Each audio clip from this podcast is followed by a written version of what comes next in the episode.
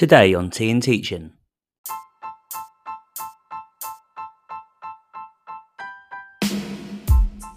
I think we need to think about when is it that homework is pointless, and that kind of gives us straight away a, a bad kind of homework. It doesn't have any real purpose. It's often, bad homework is often tokenistic, kind of, oh, well, I need to set homework to stick to the homework policy, or because I've been told I need to, or something like that. Um, I think it links really to that idea of ownership.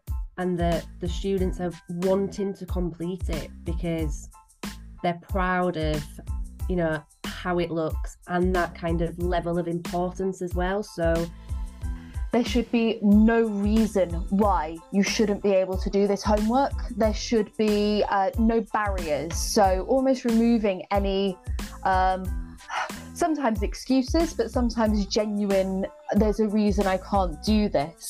Um, but alongside that, I think that especially with some of our older students, kind of G C S E and up, we said we we tried to make sure that we fostered a sense of ownership and responsibility. Welcome to Tea and Teaching, the educational podcast you can listen to with a cup of tea. I'm Arthur Moore, and with me, as always, it's Mike Harrowell. Hi, Mike. Hello, Arthur. How are you? Ah, oh, I'm fantastic, buddy. We've been out in the field at Research Ed, but now we're back into the real world of Zoom recording pods. It's our happy place. It was. Research Ed was fantastic. And if our listeners haven't listened to our uh, kind of live recording from Research Ed, I strongly encourage them, go and have a listen about all the things we took away from that day. And the reason I bring it up, Mike, is today we've got on the pod two people you went to see their Research Ed talk about, and you came out and you said it was the your main takeaway from the whole day. Yeah, I've crossed the line from uh, Research Ed attendance to uh, stalker. So we've got Amy Pollard and Rachael Cattrall on to talk to us about homework. So go get the kettle on, get a cup of tea, get a biscuit, and when we're back, we'll be talking to Amy and Rachael all about homework and how we can make it even better.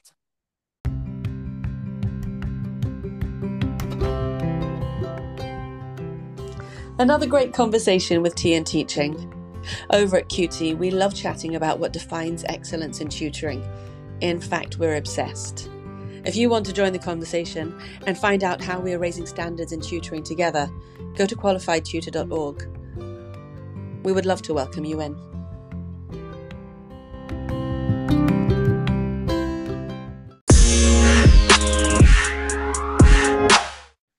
Welcome back to Tea and Teaching. We are joined by Rachael Cattrall and Amy Pollard.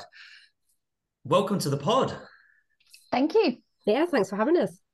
So we first became aware of you at Research Ed at the National Conference, where I was lucky enough to attend your session on homework.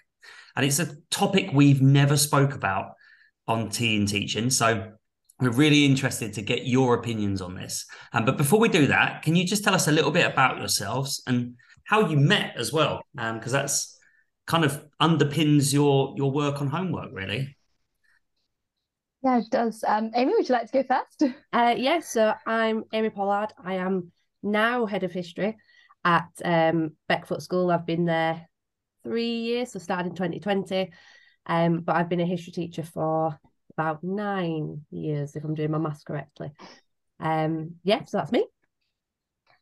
Um, and I'm Rachael Cattrall. Um, I was Head of History at Beckfoot School. Um, I'd been there for about seven years by the time that um, I left the school in summer.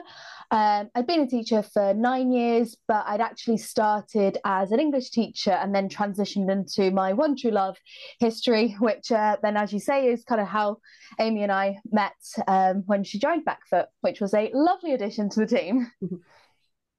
And then how did homework become the kind of the go-to thing? That's an interesting question. Um, I guess it kind of all started around lockdown, which was when actually Amy was transitioning into the team. I think you were just kind of looking for a way to kind of get into the Beckfoot way before starting, um, and it was something that had been frustrating us in the history team uh, for a while, especially with our post sixteen, uh, because we expect a lot of our post sixteen students outside of the classroom, um, but I think it was never done well, and we couldn't really work out why. We didn't really have um, a good enough system. So during lockdown, um, kind of had a bit of an idea of where we wanted it to go based on the systems that we had in school already. We had this policy of five hours in. So the idea that you would do five additional hours outside of your lesson time to, you know, kind of accelerate your progress in a topic or a subject rather. Um, and I kind of had this idea that it could all be kind of consolidated into one place, really easy to access, but just didn't really have the time to do anything with it. And then along comes lockdown, and along comes Amy saying, "Hi, can I help? Can I do anything?" And um, the wonderful Amy arrived, and I don't know if you want to take over from where you, you joined in. Uh, yes, yeah, so I was looking for brownie points, to be quite honest. You know, you're starting a new school, you want to make an impression.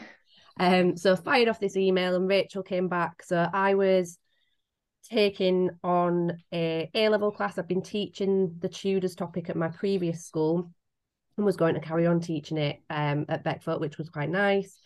And so Rachel said, well, this is the idea we've got. Um, can you do something with it for Tudors? And then we kind of see what you've come up with. So over lockdown, I spent some time putting together this booklet, and it was for the entire reign of Henry the Seventh, every kind of topic that the exam board wanted us to cover, so government and religion and so on, and then broke it down into the sort of three areas that Beckfoot wanted us to look at. So the consolidate work, the reactive work, and then the proactive work, where we were trying to push them to go one step further. Um, and so I finished Henry the Seventh, and all good intentions was about to start Edward so that year thirteen had something. And then we got back to school, we were wandering round, you know, every classroom. I got to know the school very, very well in that first year, and it just got put on the back burner. It wasn't something that we kind of um, carried on with, but that's where it started. It was kind of always there in the background. So me and Mike were talking about this pre-pod, and we're like, what do we want, kind of want to want to learn about homework? And then Mike said, do you know what's a really good question? Like, what's bad homework? And I think we all maybe have an idea of what bad homework is, and we've all probably set some. I know I definitely have. Mike never has. His homework is always top notch. But like, before we talk about what makes great homework, do you want to kind of just give us an idea of what maybe doesn't make great homework? Yeah. Um, so there's a lot of kind of, as you say, bad homework out there. And I think we need to think about, when is it that homework is pointless? And that kind of gives us straight away a, a bad kind of homework. It doesn't have any real purpose. It's often, bad homework is often tokenistic, kind of, oh, well, I need to set homework to stick to the homework policy, or because I've been told I need to, or something like that.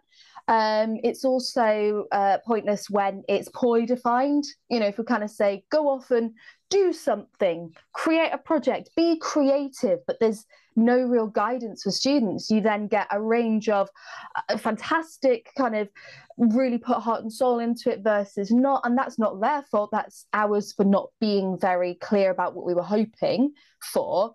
Um, I said this during the um, presentation at Research Ed as well. This one's a, a personal pet peeve. Um, when homework's given out as punishment, that's a really, really bad thing. Um, I kind of saying pet peeve, ex-English teacher speaking here. It's the same with reading. I used to hate it when you'd see going into detention, get your reading book out, get your homework out. It was seen as something negative. So it's creating that idea of homework's bad, I don't want to do it. So that kind of creates that that sort of bad feeling. It, it links into that pointlessness. And then the last thing is when it's a bit of a P R exercise. So, you know, parents are saying, you're not giving us enough homework. Uh, my kid's not doing enough outside of school. So we make up some busy work. Um, and I think we've all got some good examples of um, busy work, especially in history, aren't there? um, I've set a lot of bad homework that's been busy work. Um, again, this was an example I used at the, the talk at Research Ed. We love a Mott and Bailey Castle in history, and I have had many a Mott and Bailey Castle brought in um, of varying qualities. I had one that had a working drawbridge, which was excellent, but he had spent more time probably developing his D T skills than his historical knowledge of actually how that castle worked. And then, you know, they bring them in and then they sit in your classroom for years. In my case, I chucked some out when I moved after five years at my last school, and I felt awful, but those kids were in year eleven and they'd never asked me about them again. And they got nothing out of it. That was probably a bit of a P R exercise as well with parents of, oh, look, they're doing this big project. It's set over the whole half term. But they learned nothing. It consolidated nothing from their learning of castles. It was very loosely linked to what they were doing in lesson. Um, so, yeah, the kind of whole purpose of those kind of homeworks are just not there. It's not beneficial for the kids. I... A slight confession is that I once taught a bit of history, Key Stage three, and I anything said... You did, anything you didn't teach, Mike? This comes up every time. Oh, there's yeah, a few a things I've taught.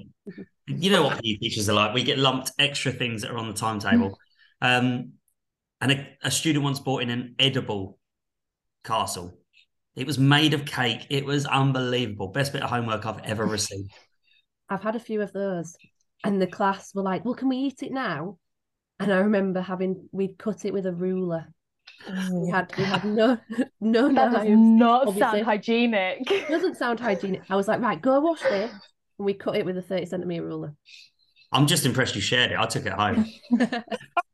So cake-themed homework, unless maybe you're in food tech, is, maybe, is great for Mike, but not maybe great for the learning. So yeah. If we kind of then throw that, spin it around, I, I'm about to make some homework. I want to make it absolutely brilliant. I want Rachael and Amy to be proud of me when they look at my homework. What should be like the number one thought in my head when I'm about to create, make, whatever this homework? Would you like to take it first on this one, Amy? Um, if I can remember the five that we came up with, or we came up with, we used. Um, I think obviously the, the big thing for homework is the amount of progress it can add for students. So adding like extra five months. Our favourite one, which I imagine we're going to talk a lot about, is that the homework is aesthetically pleasing. That was our kind of big um, thing that, you know, the, the students feel like it's important. They want to look after it. They want to bring it in. And, you know, homework's not a public relations exercise with parents, but really, certainly the case with us at Beckfoot is that's what the parents see of what they're doing in school. And so we do want the parents to look and go, ah, this is this is good stuff. Um, go on, Rachel, you take over because the others have escaped my mind. Um, well, I think I think obviously aesthetic appeal is is really really um, important for Amy and I. We like to make things look pretty, and we did get very many sort of oohs and ahs when uh, the homework booklets came out, which you know pandered to our egos. Um, but I think the biggest. The biggest thing for me is the idea of purpose behind homework. Um, John Hattie had kind of said that unless homework is deliberate practice, it's actually pointless. So I suppose that kind of goes back to our first question. Um, and the five things that Amy was talking about here came from um, a U S um, homework uh, kind of researcher. She called herself the homework lady. That's Kathy Vatterott. And she said, purpose is really important, as Amy said already, aesthetic appeal, because kids want to do it, it looks engaging, it looks like something, yeah, I, I want to I want to see what this is about, rather than just kind of screwed up at the bottom of, of a bag and produced a little bit later with ink stains and everything on it. Um, and that kind of links to one of her third things, which is about ownership, like the students need to be given a certain amount of responsibility over their homework. Um, you know, I, I want to do this because it's going to be good for me. I can see the purpose behind it. And then uh, we've got a couple of other things. Um, it needs to be really efficient. Um, so they shouldn't have to look at ten different places to be able to do one homework task. They should be able to, right, I can see on the page, this is what I've got to do. Here's how I'm going to do it. And I know that I should be spending maybe, I don't know, thirty minutes on this homework. And going again with that idea of purpose, it should be about increasing their skills, increasing their competence in some way. So I guess in summary, the big thing is purpose. Um, if you were having to say maybe one thing. Yeah, I like that. I think the students have to understand why they're doing it, as opposed to you come to school, you work really hard for however many, many minutes you're at school, and now here's some extra work to go and work even harder on at home, they, you've got to really sell it to them, haven't you? Mm. What I would want to ask, Matt, is like this whole thing that's aesthetically pleasing. It kind of feels like counterintuitive to a lot of the stuff we talk about with cognitive sciences, and where it's all mm. about processes and understand what's going on. And as a maths teacher, I kind of want to write ten questions on a piece of paper and give them that piece of paper. So why is that an important part of the whole process? Like why, why rather than just, because I know some of my students want it to look nice, but some of my students maybe don't want to, or maybe I don't think they want it. So why is that so crucial? Because you both said it straight away. It's like, we're going to talk about this. We're going to talk about this. So let's talk. um, I think it links really to that idea of ownership and that the students are wanting to complete it because they're proud of, you know, how it looks and that kind of level of importance as well. So last year, um, when we were going up to the run-up to exams, we split the homework booklets for our year thirteen students into the kind of, here's your topic revision, you know, retrieval practice booklet, and here's your exam skills booklet.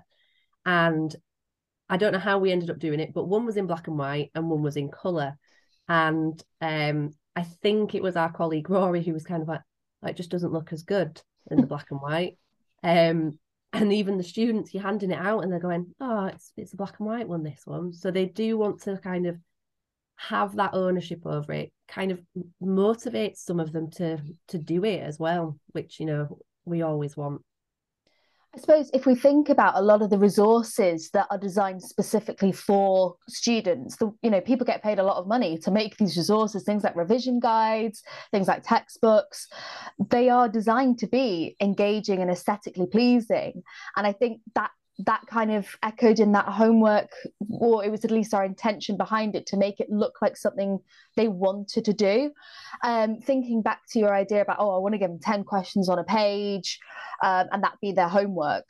Um, another key part of the booklets is that everything was self-contained within the booklet. They didn't need to find another piece of paper to do the homework on and hand it in. And it was designed as almost like, this is this is your revision booklet. You do not need to buy a fancy revision guide because you take care of this. This is your exam prep, basically. And if you think about kind of how was it received, because if all of this effort was going into making it look pretty, was it just about me and Amy having a good time on PowerPoint or whatever? Um, actually, the students, we did some student voice on this after, um, was it maybe, oh, I want to say in the summer term, was it that we did this? Uh, Run up to May half term, was it? Yeah, just before year thirteen did their exams. Yeah, yeah, oh yeah, because we definitely still had year thirteen around. Um, and both year twelve and year thirteen, both exposed to this for the first time. Um, they said, you know, I, we really like the covers that you're putting on them. We really like the colour. We like how it's laid out. It's really clear and easy to follow. And I think some of that does come from the aesthetic appeal a little bit. I'm interested, like, I can see why year twelves and thirteens on the whole would quite enjoy that kind of ownership, and, and they're able to work a little bit more independently maybe than Key Stage three or four students. But have you managed to implement something at Key Stage three that's been just as successful? Um, well, we started kind of with Key Stage five, as we said, and then we thought we'll pull it down to Key Stage four. And then sort of in the transition period, as I was leaving and, and handing over to Amy, we just started looking at how can we introduce this into Key Stage three, but it was more humanities focused, wasn't it? So we did have a number of similar sort of activities, but I think, Amy, you're probably better talking about this because obviously you're in on the ground, as it were. Yeah, so... Um... we are obviously about halfway through the first half term where all of Key Stage three have got these booklets now. Um, they're a little bit smaller and they do combine history, geography and R E on a kind of rolling process. So rather than them having twenty minutes of history, twenty minutes of R E, twenty minutes of geography to do each week, it's just one task for geography in week one, history in week two, R E in week three. And we're building in some of the retrieval tasks that are similar to what we see at Key Stage four and five. But one thing that school are trying to kind of really encourage at the minute with the students is doing something like a Beckfooter. Um, so kind of speaking like a Beckfooter or writing like a Beckfooter. Um, and so this was kind of pioneered by the R E team, really, because when they, so Olivia, who's the head of R E, who kind of saw our booklets and was like, I want to do that. Um, she kind of added this speaking and reading and so on. So they're now our headings for Key Stage three. And the idea behind the Key Stage three ones is that it's sort of extending their learning. So it doesn't have to be based on what they've done in lesson that week, because because of the nature of it, it might be that, um, so year seven had one that was a Freya model on the Dark Ages. And based on when the history week got set, they might have done the Dark Ages lesson the week before, they might be coming up to do it, but it didn't matter. The idea was that they were able to use their resources and their learning so far to kind of go beyond with that. So that's kind of in process at the moment, um, but the students seem to have responded to it quite well, which is really good. I suppose thinking about your idea of that purpose element, when Amy's talking about this Freya model of a phrase like the Dark Ages, it the way that they've designed it's really clever, because it doesn't necessarily matter whether you're consolidating that concept of Dark Ages or or maybe perhaps you're pre-learning it. Either way, the students are getting something out of that homework task, no matter when that falls. So I think that really links again back to that idea of purpose. One thing I've noticed that both of you are saying quite a lot is how much you're like talking when you were both working in school, talking to each other or talking as a department, talking to other departments, and then those clearly those bigger conversations there. And one thing I've had experiences of, and I'm sure everyone's had experience of, is where you're kind of responsible for your own homework. You come to the end of a lesson, maybe homework or the topic has gone and you go, oh, just do a couple more questions or just do this. So what I'm interested is like, take it slightly like wider. How have you built that kind of culture in your department, so in the school, of like homework is something we do collectively and as and as a team, rather than just uh Mike teaches year seven, so Mike, you set that homework, I'll do year eight, we'll never talk about it again? um I think a part of that came down, we um were very lucky in that our school had um every week collaborative planning time. uh, I know not every school kind of has a weekly time where the department can get together, and sometimes that would have been as a faculty as well, so we were together as a whole humanities group, but looking at the homework within those collaborative planning times meant that we were able to be really deliberate about what we wanted those homeworks to look like, what we wanted to achieve with those homeworks. Um, and if I think back to um, when Amy and I were creating the Key Stage five ones, um, that was very much sort of us in our own silos, I guess, because Amy taught the Tudor side, I taught the Russia side. So it was out of necessity, kind of, we did our own thing. But I think we were always popping into each other's rooms. I think we probably uh, got far less done than perhaps we would, would have done if we had been working completely on our own, but kind of saying, oh, look, I've just found this new idea, or I've tried this out for Tudors, do you think it would work for Russia? Constantly firing off little emails. So I think it's that sort of culture of, you know, oh, this is a cool thing, would it work here? Um, and then that gave us ideas for the Key Stage four. And I think we kind of, uh, we kind of chose the Key Stage four stuff together, looking at what is it, what's the key knowledge, what's the key stuff that they need to remember from this week, what do we want the homework to focus on next week or the week after. Um, so I suppose, I don't know whether your experience would have been the same there, Amy. Obviously this is what I perceived was the way that we were running it, but you know, perception and reality can always be a bit different. No, I, I agree completely. I think we were really lucky to have the team that we kind of have as a wider humanities as well as within history, that we were always kind of very receptive to each other's ideas as well. And I don't think we ever really had to push the booklets on the the other A-level teachers. It was like, look, this is what we've got, and they they ran with it as well. Um so I think we we were lucky in the sense that we had that department kind of spirit, if you like, um that built on that. Yeah, we, one thing we've really looked at as a school is about um, putting, first of all, we changed the term homework to home learning mm. to make that understanding of it's not just extra work, it's a building upon what you're doing. But then we we got well, one thing we're working on this year is getting departments to look at their midterm planning and actually planning in the home learning. So like you said, Arthur, it's not just individual teachers doing their individual things. It's actually part of that scheme of work. So it's like, here's what you're going to do in lesson, and here's how you're going to consolidate that or build upon that in your home learning. And then that's how that's going to affect your next lesson. And it just shows how that's part of that sequential kind of process of learning. Um, so I'm, I'm interested, is that something that you guys have built into that midterm planning as well?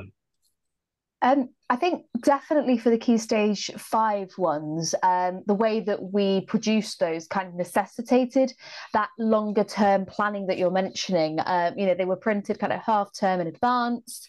Um, it required us to kind of think, okay, so when when are our assessments going to be within the next half term? What do we want them to be able to Uh, kind of consolidate before that next time we're going to read their, I don't know, exam questions that we've asked them to do. Um, so that was that was the way that the Key Stage five worked. I think one thing that was maybe a little bit different about Key Stage four was, yes, we had an idea of how we wanted it to go, um, sort of short term, medium term, Um, kind of thinking, okay, well, next term actually we'd like to almost interleave a bit of um, content while bringing in one of their old topics. That that was sort of in there as a medium-term plan. But I think we also, partly because it was a lot of work to create these sort of uh, sheets and the, the, the home learning that was um, both purposeful and aesthetically pleasing and all that, um, it did allow us to be a little bit more flexible. Like we might have said, oh, well, actually that that lesson, I don't know about you, but my students really didn't quite get the whole, I don't know, we were teaching the Vietnam War, they didn't get uh, communism versus capitalism. Can we put that into next week's homework sheet? So it kind of brings up this idea of, do you go for a pre-prepared booklet, or do you need to be a little bit more flexible um, depending on how you're respond- the students are responding to the teaching? So I think it's a bit of a tricky one, but the planning was always there, but potentially needed to be a little bit flexible depending on the students as well. Mike, should we pause there and go for a biscuit break? Treat ourselves to a custard cream, and then when we come back we can talk about some practical tips when we all go into school and work tomorrow and be like, I want to make some homework. Uh, Mike, what type of biscuit are you going to get? Bourbon. Always a bourbon. Straight in, straight in. Uh, we will be back in a moment.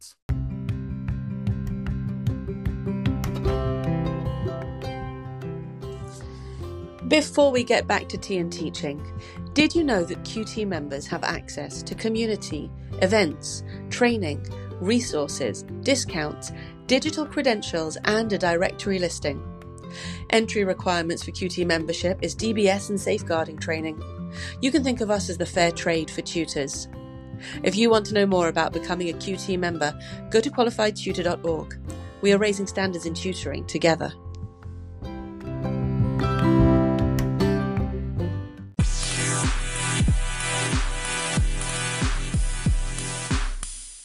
Panicked. Baldwin was a terrible choice.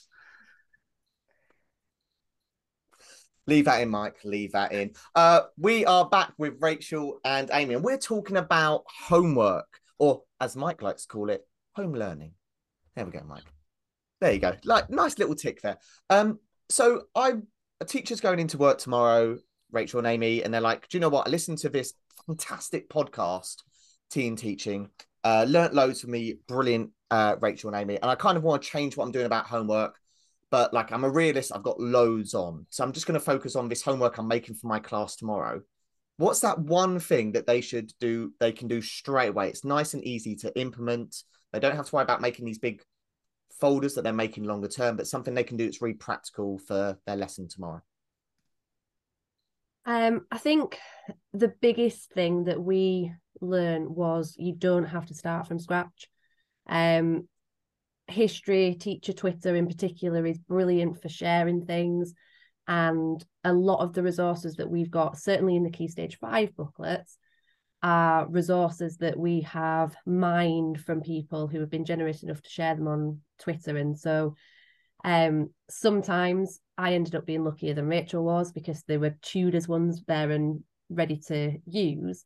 Um, but it wasn't kind of, I've got to stare at a blank page, see what's already out there, and how can you then use that for your students?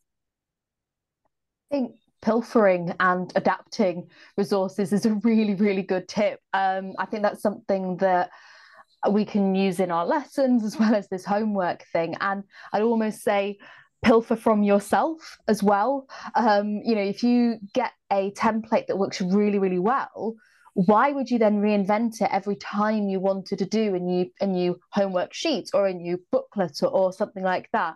Uh, and actually the students really would really benefit from that if you pilfer from yourself and re-expose them to some of the things that you want them to learn more deeply. You know, retrieval says that the, the more that we retrieve, the stronger the memory becomes. Um, so thinking about, actually, I don't need to start from scratch.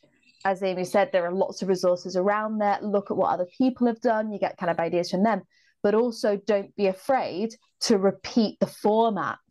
Um, they're going to benefit from it, from it, you know, and, and it saves you some time. So that, that I'd say would be another top tip, that it's okay for it to look quite similar from week to week or even every fortnight or something like that.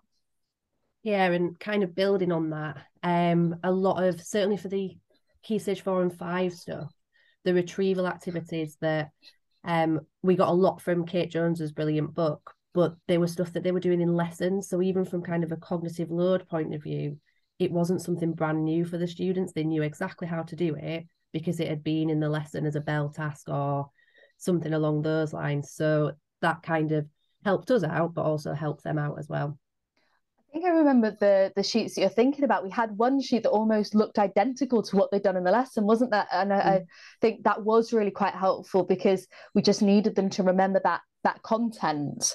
Um, but then you could just kind of stick an exam question plan on the end of it, and then suddenly it's retrieval and application. Yeah, I think I remember the one you mean. It seems one thing we're talking about that's true for the teacher and the student is about reducing the friction to doing the homework. So it's about the student going, well, I can see this. I know what to do because it's like what I did in class. It's all on one sheet. I don't have to go and find out of a piece of paper. I can just do it. But also from the teacher of being like, you've got that great worksheet that you used with them a month ago. Why not just slightly adapt it and give it to them? Mm-hmm. um, Mike, I'm interested because you talked about how you're kind of changing the philosophy of homework at your school and stuff like that. Have you spoken about that with the students, or have you just said it's now home learning? Or have you explained why that is and how you're going to get them to buy into it? We haven't actually done much work with the students yet as a whole school. Um, we left it up to individual departments and subjects to do that. But what we have done is a parent workshop, in fact, this week. Um, so did an online parent workshop with the parents and said, here's why we value home learning. Here's what we can guarantee you our home learning will look like in terms of it won't be tokenistic, it won't be a punishment, it won't be finish the work you didn't finish in lesson and so on. Um, here's how you can support us as parents as well at home. And that's right. It's really important to us. And if you're, because we're, we're entirely online for our, our home learning. So, you know, if your child is having issues logging on to an online platform like Teams, here's who you can contact and how you can contact us to, to explain to us that your child's struggled with, um, with home learning or to access it, and try and involve the parents in mu- as much as we can in that process. Um, Because we're, you know, I teach in quite a, a deprived area. We don't necessarily, all homes don't necessarily have computers um, or have enough computers for the amount of children that come to our school. Um, so even things like putting on homework support clubs.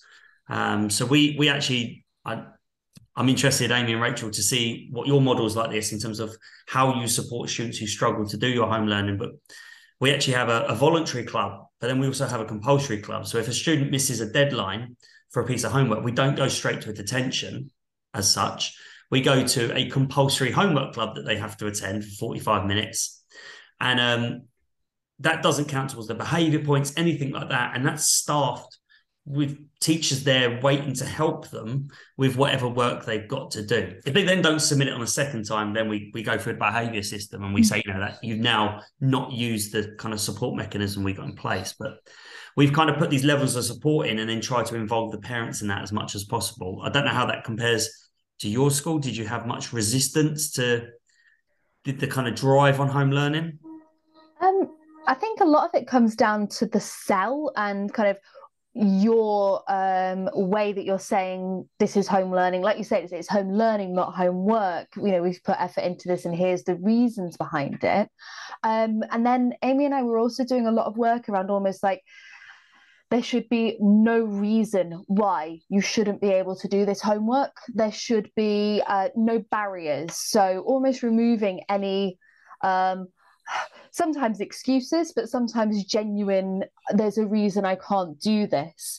Um, but alongside that, I think that especially with some of our older students, kind of G C S E and up, we said, we we tried to make sure that we fostered a sense of ownership and responsibility. If you're coming to me the day before the homework's due, during a time where I can help you, then yes, absolutely, I'll help you. And it's that sort of idea of um, putting a little bit of onus back on the students. But actually, Amy, you'd probably be better placed to talk about kind of homework provision in uh, school, kind of with homework clubs and stuff. Uh, yeah, so Beckfoot runs a similar thing. Um, they have a homework club that takes place, I think it's once a week. Um, it's in the L R C, it's um, staffed by some wonderful staff, and the students have got access to computers, they've got access to all the books in the L R C. Um, so there's, again, no real barrier for them to not be able to do the home learning, and deadlines are always long enough that they should be able to go to that if they need to. It's not a case of it's been set today and it's due tomorrow. Mm. Um, and so they have that support if they need it. Um, as Rachael said, you know, the students can email us if they need to double check something, or I can't quite find this, is this the right article I'm reading? Um, but we then began to build in, and it's something we're kind of still working on as we go through the booklets and kind of update them, is, as Rachael said earlier, they should have everything they need to complete that home learning, and this is for all key stages. So at school we have knowledge organisers that are printed into a booklet called an independent learning booklet every half term, and so we make a big thing of, look at your knowledge organiser, that's your first port of call specifically for key stage three, um, and then key stage four and five have Q R codes. So again, trying to remove as many barriers as possible of Googling this particular thing or clicking on this link that might not work. And they just have to scan the Q R code and it will take them to whatever support resource. It could be the area on the website that's got the PowerPoints from the lesson, just to kind of give them as many options as possible to try and solve any problems they've got themselves, but then we're always there if they need us. I think another thing that's kind of um, important, because Mike, you were talking about, you know, not every student necessarily has access to online facilities uh, when they're at home.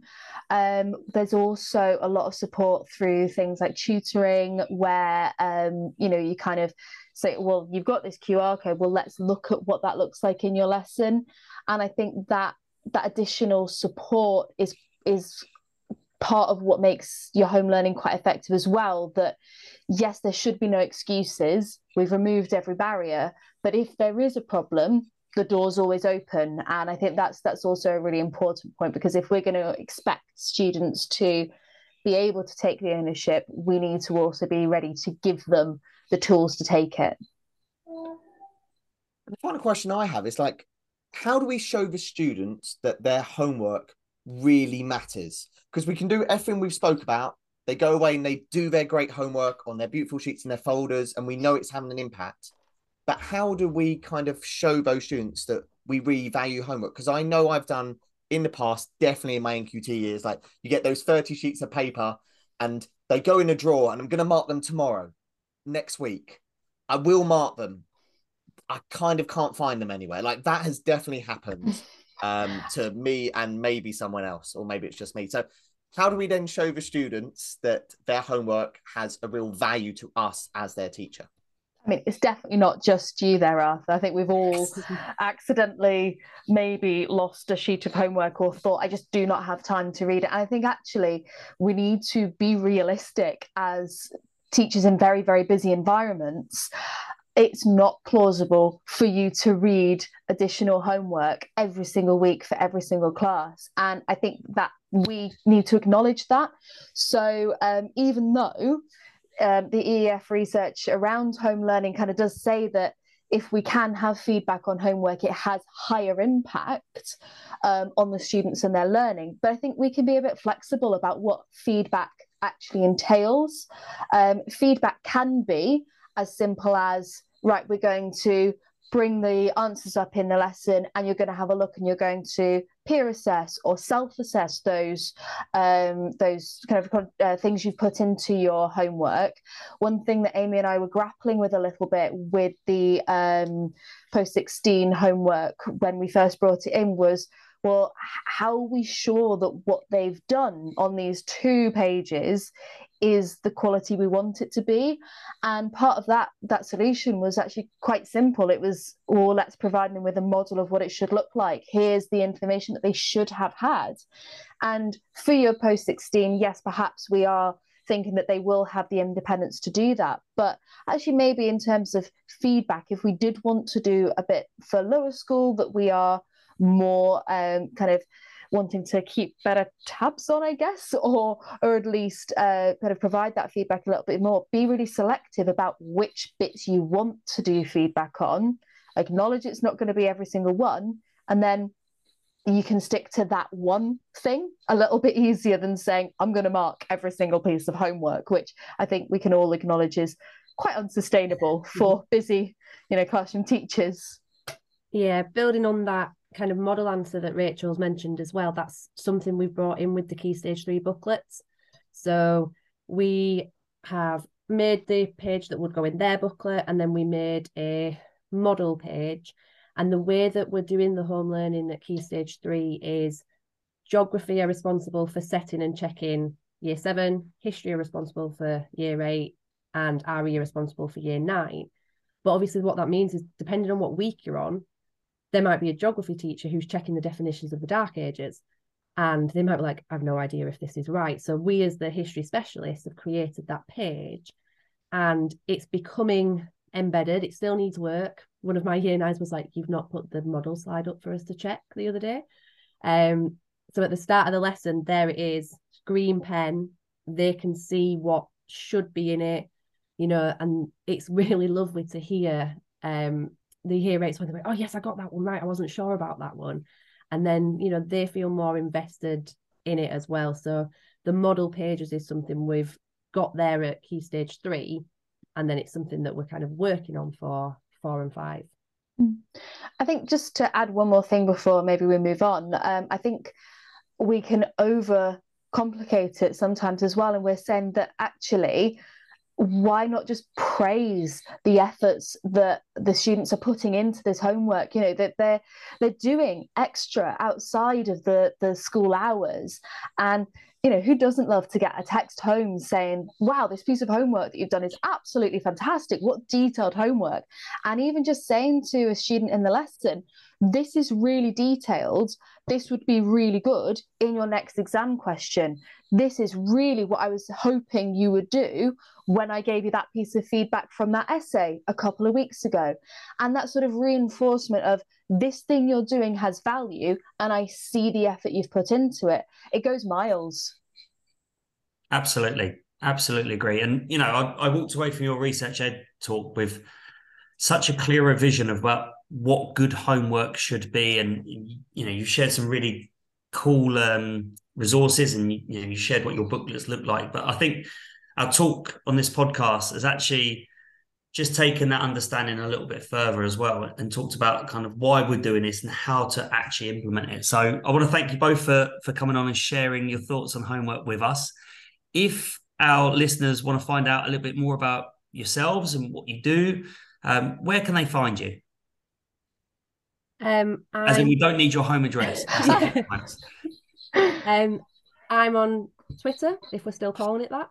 Um, or X. Yeah, or X. Well, um, at Amy Pollard ninety-three. Um, and I'm also on Twitter, or X as we're calling it. It's um, Rachael underscore Cattrall. Um, and yeah, lots of kind of stuff on there that we've talked about. And obviously we'll tag you in everything. You'll be in the episode notes. So if you really want to find out more, look for the episode notes, find on Twitter. I know you're putting awesome stuff out there, uh, which we all massively appreciate. Rachael, Amy, It's been absolutely awesome having you on Tea and Teaching. Uh, massively appreciate your time. Listeners, you'll be back with me and Mike in a moment.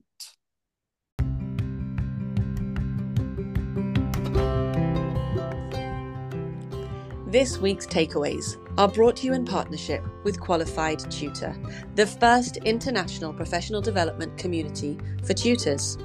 We are committed to ensuring that every tutor worldwide is safe, skilled, and supported. If you want to know more about becoming a Q T member, go to qualified tutor dot org. We would love to welcome you in.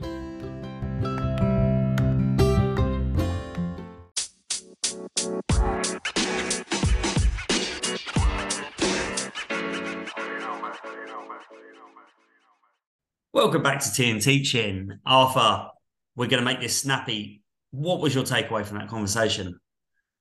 It all came back for me, Mike, to homework with no purpose is pointless. Rachael and Amy kept talking about that. It's got to have a purpose. So think about what that purpose is before you design the homework. What about you? Yeah, I, I was dreadful at art and design at, at school, but I'm going to start thinking about how aesthetically pleasing my homework is. Um, and how I can make it look like I've spent a lot of time and a lot of effort into it to allow the students to take a bit of ownership and a bit of pride in it as well. So massive thanks to Amy and Rachael for their time. It's got us thinking about homework. Let us know what you do on Twitter at Tea and Teaching. Let us know your ideas. Uh, but Mike, it's been an absolute pleasure as always.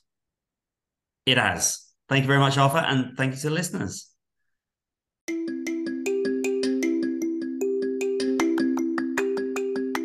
Thank you for listening to this episode of Tea and Teaching. If you've enjoyed the content of this episode, please feel free to share it with other educators. And if you're able to, please leave a review on the platform. And as always, thank you for listening to Tea and Teaching.